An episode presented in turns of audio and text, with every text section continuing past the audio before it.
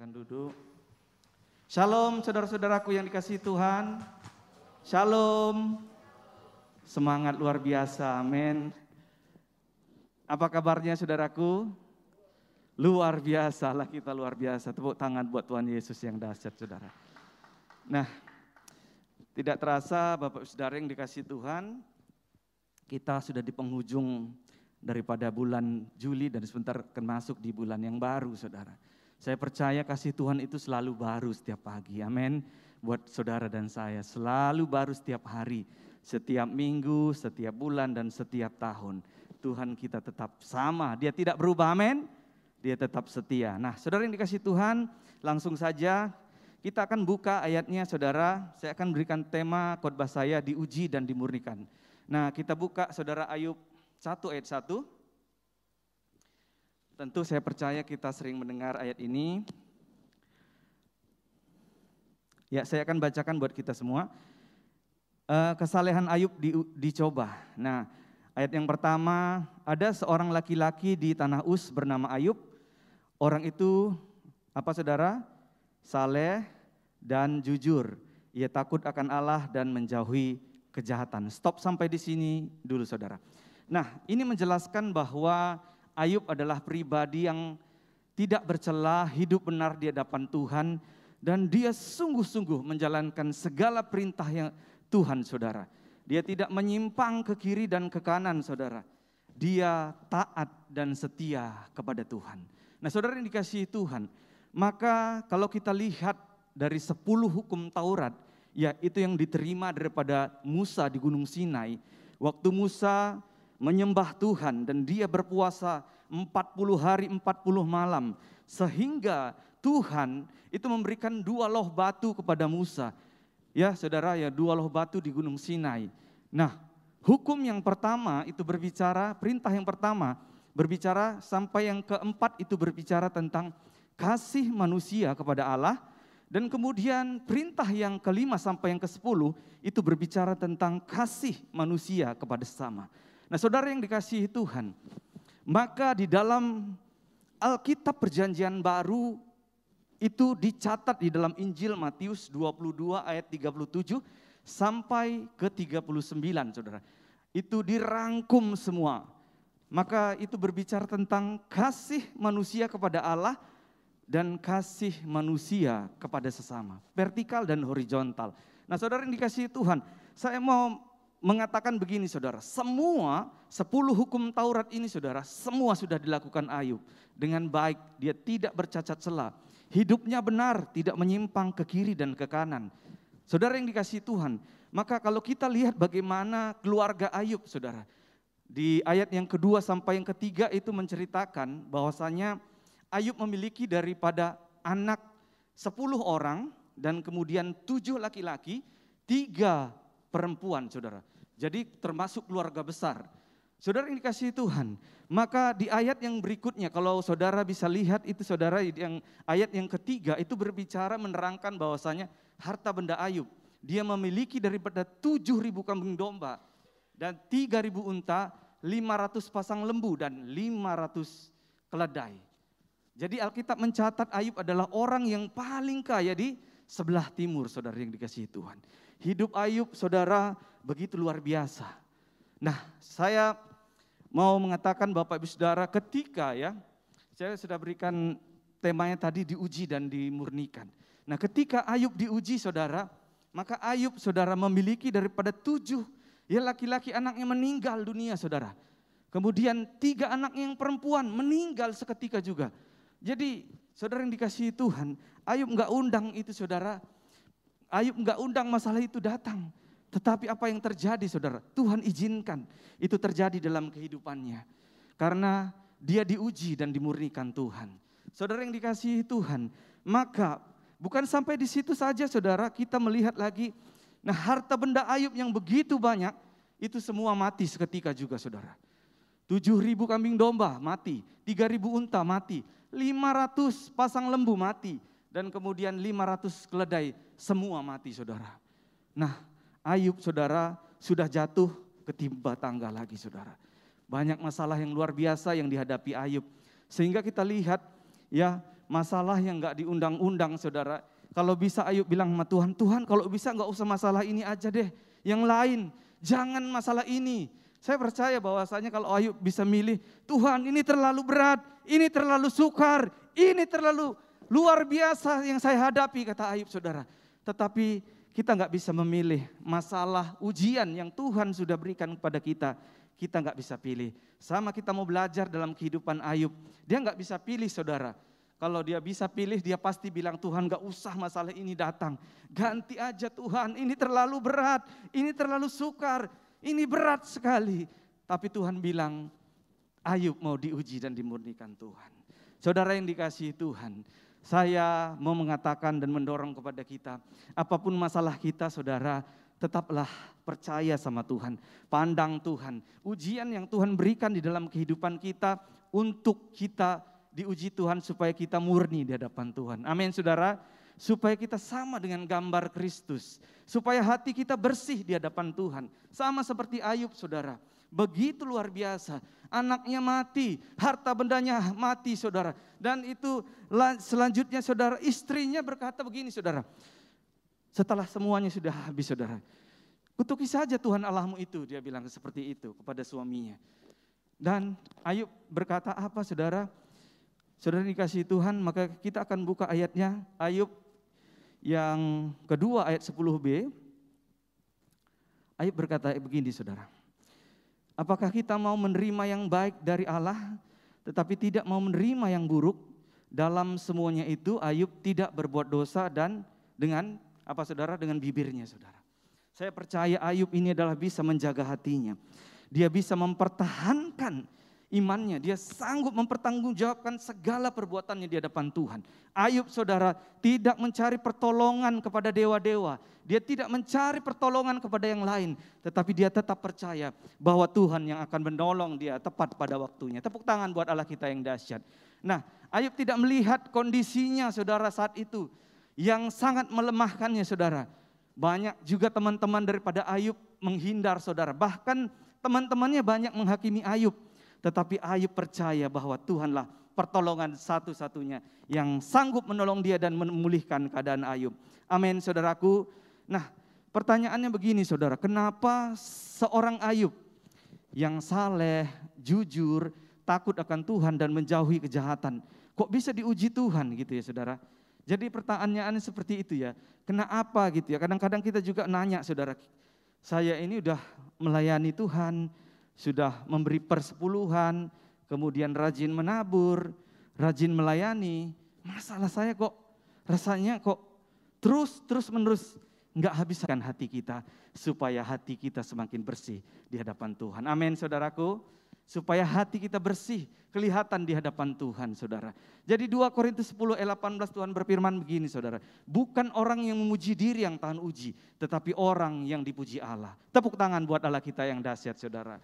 Saudara yang dikasihi Tuhan, kita nggak apa-apa dibenci orang, nggak apa-apa di di fitnah orang, saudara. Nggak apa-apa, itu biasa, saudara. Nggak apa-apa, asal Tuhan ya saudara tetap selalu ada dengan kita. Amin, saudaraku. Tuhan selalu menyertai langkah kita. Sama seperti Ayub. Semua teman-temannya meninggalkan dia saudara. Apa yang sisa dalam hidupnya? Hanya napas saudara. Saudara yang dikasihi Tuhan, Alkitab juga mencatat bahwa Ayub saudara, dia juga tertimpa penyakit borok-borok. Saudara, dari kepalanya saudara bayangkan saudara, masalah terus bertubi-tubi saudara, tidak berhenti-henti, terus menerus saudara. Saudara yang dikasih Tuhan ini Ayub luar biasa saudara. Perlu kita teladani, pribadi yang perlu kita teladani. Perlu kita contoh saudara. Perlu kita ikuti jejaknya saudara. Saudara yang dikasihi Tuhan. Maka ketika Ayub mengalami daripada penyakit borok-borok itu saudara.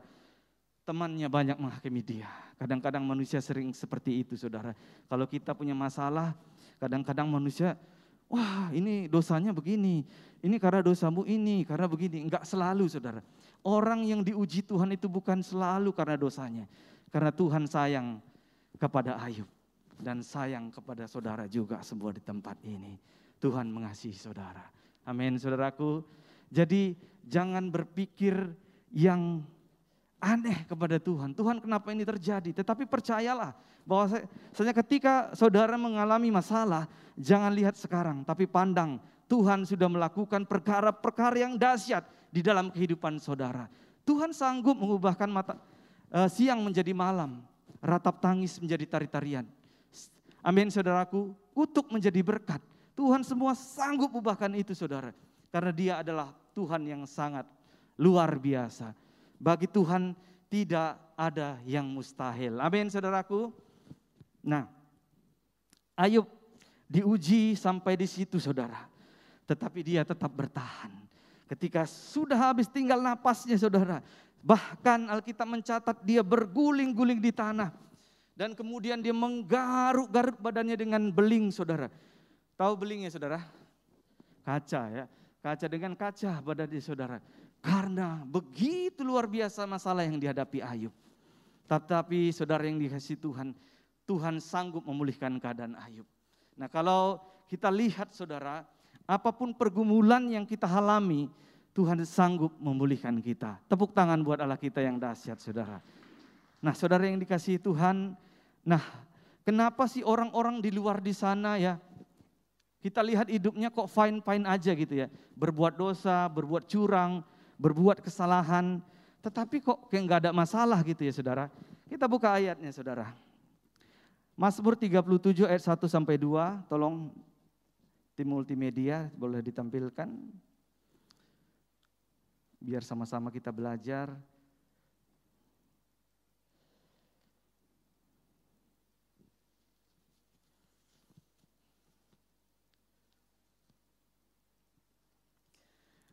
Ya, kita akan baca sama-sama. Tiga, dua, satu.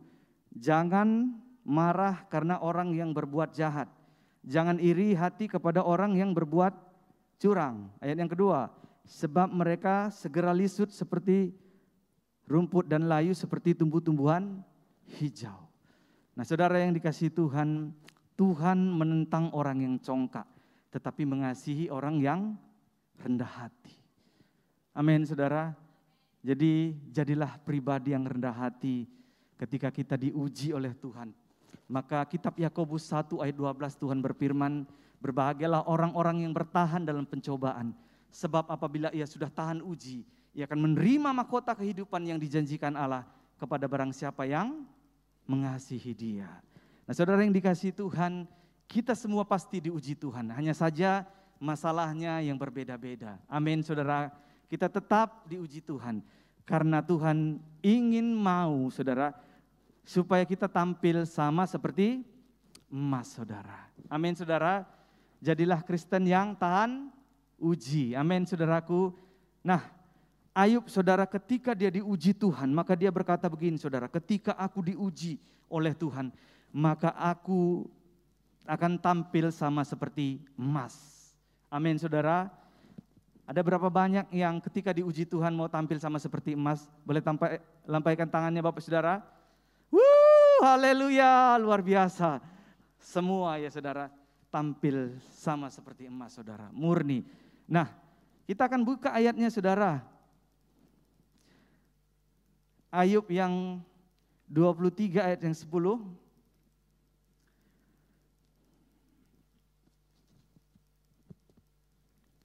Saya akan baca buat kita. Karena ia tahu jalan hidupku. Seandainya ia menguji aku, aku akan timbul seperti apa? Emas, saudara. Tuhan ingin kita timbul sama seperti emas. Apa yang kita boleh pelajari dari emas, saudara? Emas ketika dia diproses, dia kalau dibakar dengan api yang begitu menyala, saudara, dia tidak berubah. Dia tidak berubah warna, saudara. Dan kemudian emas itu tidak gampang berubah saudara. Dan dia tahan dengan ujian. Kita juga tahan dengan ujian. Amin saudara.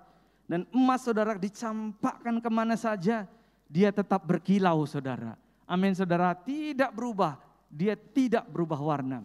Begitu juga dalam kehidupan kita, saya percaya bahwa Tuhan juga menginginkan pribadi-pribadi tempat ini sama seperti emas. Ketika saudara diuji Tuhan, saudara tidak berubah. Saya tidak berubah, tetap mengasihi Tuhan, tetap mencintai Tuhan. Amin, saudara. Tidak berubah. Sekali Yesus tetap Yesus, saudara. Tidak berubah, saudara. Nah, masalah boleh datang, ujian boleh datang. tetapi kasih kita kepada Tuhan tidak pernah berubah. Sama seperti Ayub, saudara. Nah, Ayub bisa dipulihkan Tuhan, saudara. Kalau kita lihat begitu luar biasa, sudah habis semua, saudara. Anak yang sepuluh meninggal dunia, tujuh laki-laki, tiga orang perempuan meninggal, dan semua harta bendanya habis, saudara. Istrinya saja meninggalkan dia, saudara. Wow, luar biasa, saudara. Penderitaan, cobaan, masalah yang dihadapi Ayub, saudara. Tetapi dia tidak mundur, saudara. Dia percaya bahwa Tuhan pasti menolong dia, bahwa Tuhan pasti akan memulihkan kehidupannya. Amin, saudara. Dan kemudian, saudara, kita akan lihat ayatnya bagaimana Tuhan memulihkan keadaan Ayub, saudara. Kita buka ayatnya, ayat yang 42 ayat Ayub 42 ayat 10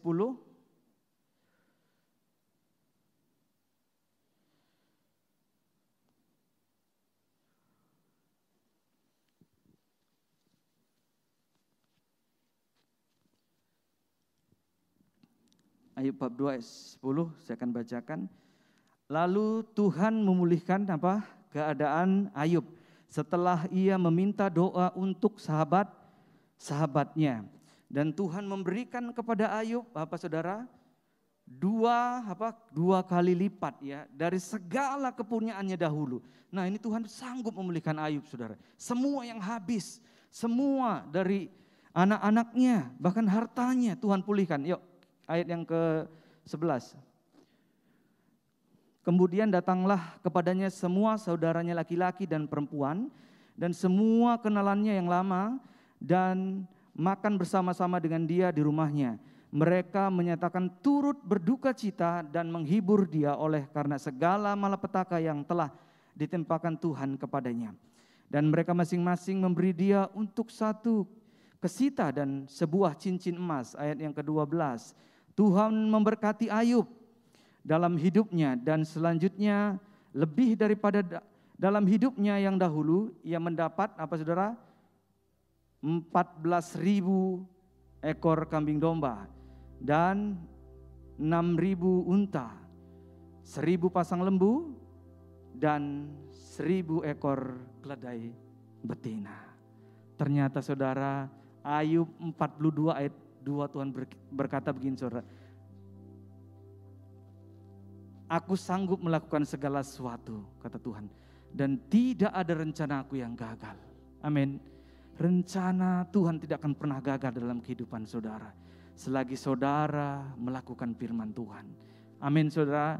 Apa pun ujian masalah yang saudara hadapi saat ini. Mungkin saudara saudara sering menangis, Tuhan sepertinya aku udah gak sanggup. Gak apa-apa saudara, ngomong aja sama Tuhan. Tuhan tahu isi hati saudara. Tuhan tahu pergumulan saudara, saudara. Kalau udah gak bisa doa lagi, nangis aja sama Tuhan. Tuhan tahu saudara. Setelah saudara menangis di depan Tuhan, Tuhan pasti bukakan jalan. Jadilah pribadi yang rendah hati di depan Tuhan. Amin saudaraku tetap pandang Tuhan. Sama seperti Ayub, nggak mungkin Tuhan. Orang bilang udah nggak mungkin. Tapi kenyataannya Alkitab mencatat semua sanggup Tuhan pulihkan. Saya percaya saudara, Ayub bisa dipulihkan Tuhan. Saudara semua yang ada di tempat ini juga Tuhan sanggup memulihkan keadaan saudara. Saya nggak tahu apa masalah saudara di tempat ini. Tapi saya percaya ketika saudara datang sama Tuhan, Tuhan pasti tolong saudara. Firman Tuhan berkata begini saudara, engkau akan menjadi kepala dan tidak menjadi ekor.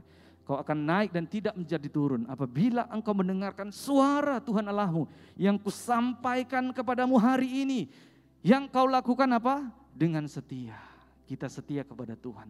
Tetap lakukan firman Tuhan, maka bagian Tuhan untuk memberkati kehidupan saudara dan saya menjadi luar biasa di depan Tuhan.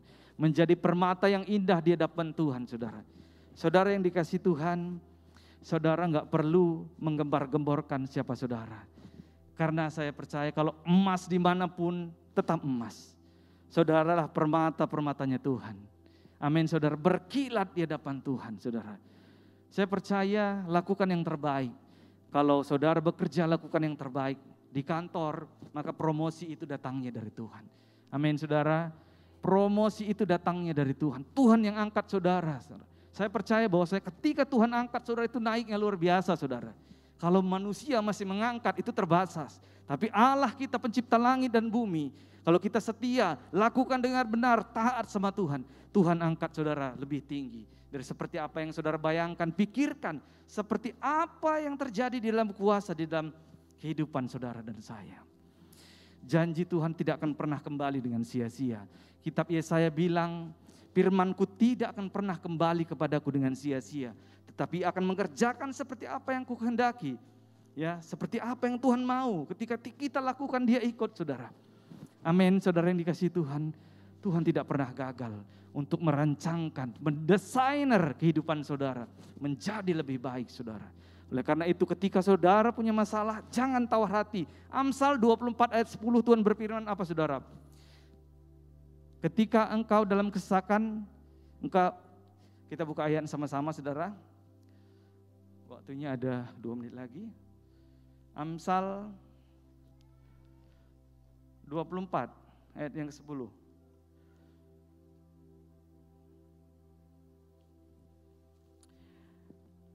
Jika engkau tawar hati pada masa kesesakan, kecilah apa? Kekuatanmu. Arti tawar hati itu gini saudara, jemu, patah semangat. Jangan patah semangat saudara. Ketika saudara mengalami pergumulan, masalah, jangan pernah patah semangat. Kitab Amsal mengatakan jika engkau tawar hati pada masa kesesakan kecil kekuatanmu. Ketika kita bersemangat, apa pun masalah yang kita hadapi, kita akan menang bersama Tuhan. Amin Bapak Saudara, Tuhan Yesus memberkati.